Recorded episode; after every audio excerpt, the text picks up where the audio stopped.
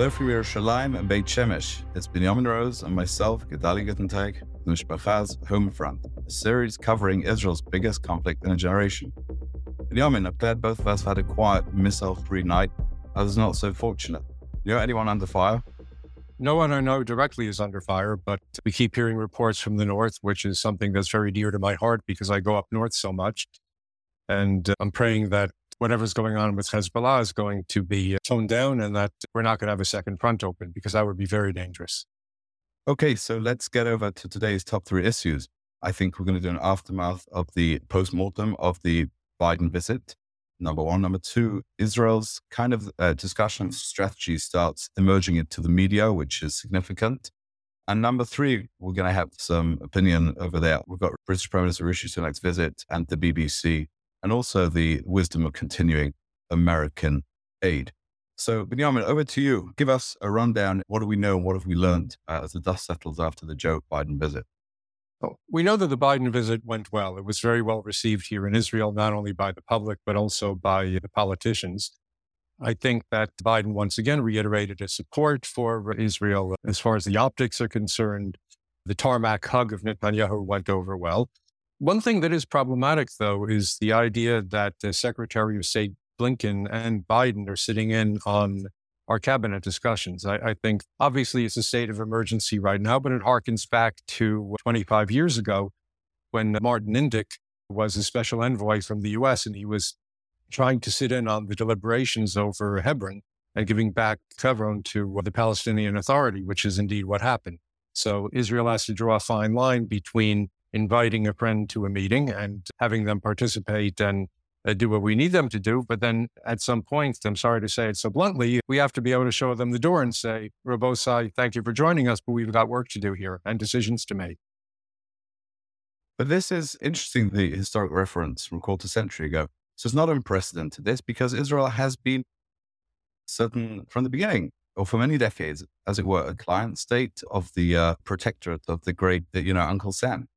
And I think that's something that we need to get over because we're able to. My readers know that I've written a lot over the years about the $3 billion uh, a year aid package that America gives to Israel and how basically we can afford that out of our own budget. Because that amounts to about 15, 16 billion shekels, which is about uh, two or 3% of our budget. I'm not sure why we have to take it as a handout from America. Now, the $10 billion that we've reportedly requested to finance this war amounts to 40 billion shekels. That's 10% of the national budget. And that's a lot more serious. But a couple of things to keep in mind is that that money is spread out over a period of time. You're talking about uh, procurements of arms and weapon systems. That's not something you have to pay for in advance. That's a payment that's spaced out over time.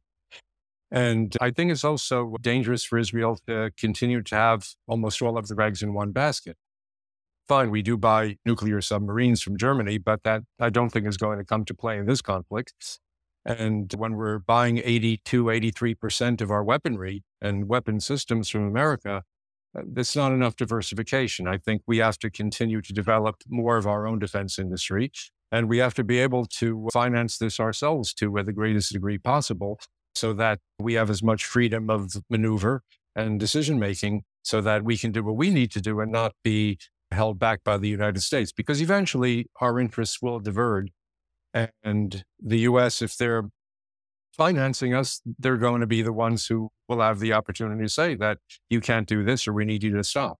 And that could be dangerous How for us. that's interrupt now. How do you think that's playing out in closed rooms? Because as I said, I was very struck. And I think even a lot of Biden skeptics were moved by his words. If they were genuine, he came across as talking from the heart it does come from a good place to support in Israel. But obviously, there's not got this difference. This stuff gets said behind closed doors. How much do you think the US is uh, already leveraging its its existing payouts and the promise of future money to influence and to withhold, restrain rather Israel's military? How much is that actually affecting events on the ground today? Well, firstly, the whole Biden visit would not have occurred unless Israel agreed to his demand for humanitarian aid to Gaza. Now, you have to have some sort of humanitarian aid. I understand that. But the fact that this is a precondition, as opposed to letting this develop during the course of the battle, becomes much more problematic. What I do think that Israel was successful in conveying to the Biden administration, to the president and the secretary of state, is that this is going to be a long battle. This is not going to be one of these five to 10 day campaigns that they're used to, and then everything's over and it's like nothing happened, or at least we try to pretend nothing happened.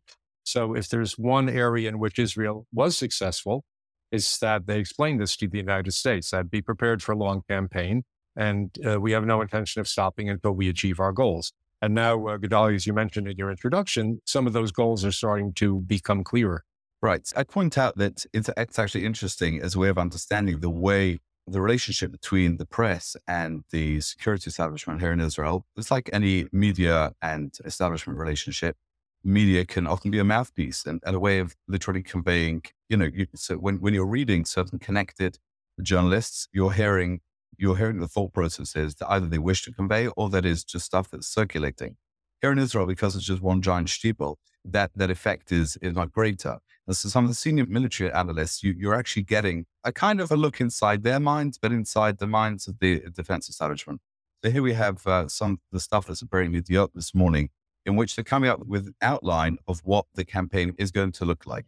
And I was struck by, you know, comparisons to Defensive Shield, which in 2002, right under under Ariel Sharon, the, the, the successful, ultimately successful campaign to pacify the West Bank, the most striking thing about that was that there seemed to be, as you say, a reflection of the fact that Israel has successfully conveyed to America the idea that this is going to take time. They are going to go through methodically dismantle Hamas infrastructure.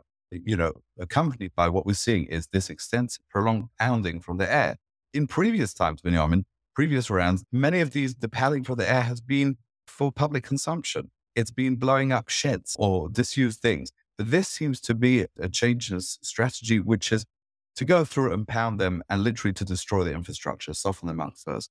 So that's what I'm seeing. At number one, this is going to take a long time. We're going to go through methodically, comb our way through the north of the, of the Gaza Strip, and we're going to have to go after those tunnels. Benjamin, I think you were worried by some of the other stuff messaging coming out of that. Do you want to share that with us? The point that I read that concerns me the most is the proposed plan to have a one to three kilometer buffer zone between Gaza and the state of Israel.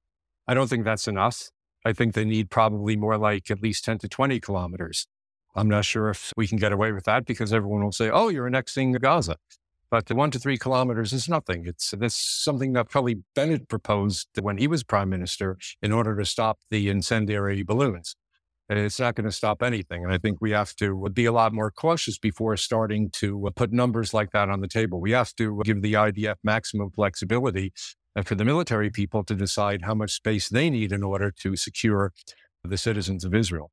I would say, you know, and I think a third item over here, you discussed at the beginning, Joe Biden's made an exit, and now in this aerial caravan coming in next in is British Prime Minister Rishi Sunak. I want to say that Rishi at Sunak, you know, stood by Israel from day one. Yesterday in Prime Minister's questions in Parliament about the messaging and the information which the credulous media or the anti-Israel media swallowed from Hamas about the hospital attack. He said, we have to treat information coming from Hamas like we do that coming out from the Kremlin. You don't take it at face value. You chop it in, you, you divide it by half. You deny its existence. Uh, obviously, it's therefore an indictment to the media, which treats coming from Hamas as a gospel. Uh, the BBC um, and the Guardian listen to uh, Rishi Sunak, or do they have their own ideas?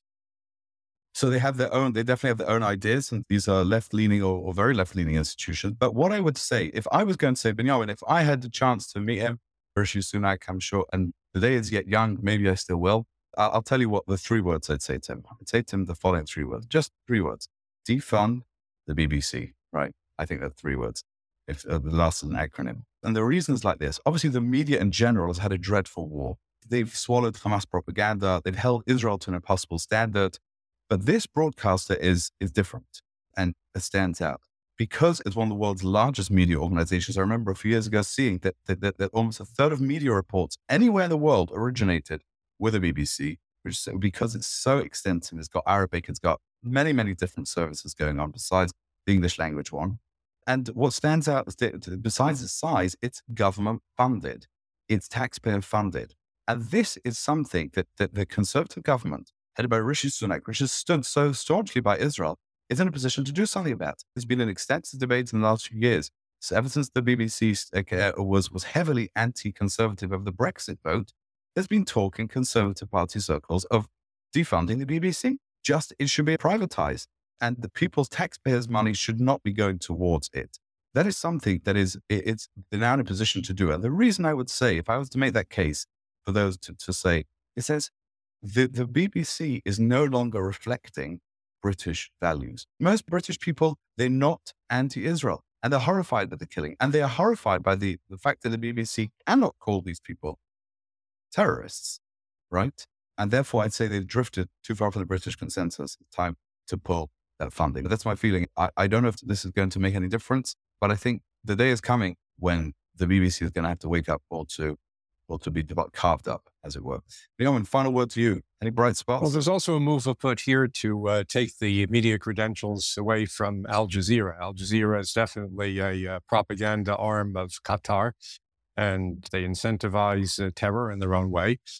And I was very heartened. And I guess if we're going to close on a good note, I was heartened to see that even the attorney general who in Israel, who comes under a lot of criticism, including from me and many of my columns, when it came to judicial reform, she's basically approved a proposal that's going to go to the cabinet on Sunday to decertify Al Jazeera here in Israel. And if that happens, I think that'll put Al Jazeera on notice, if nothing else, and certainly tone down uh, the negative coverage that uh, we continually get. Benjamin, thanks. And that's it from Home Front for this week. And we'll hopefully see you after Shabbos. Have a good Shabbos.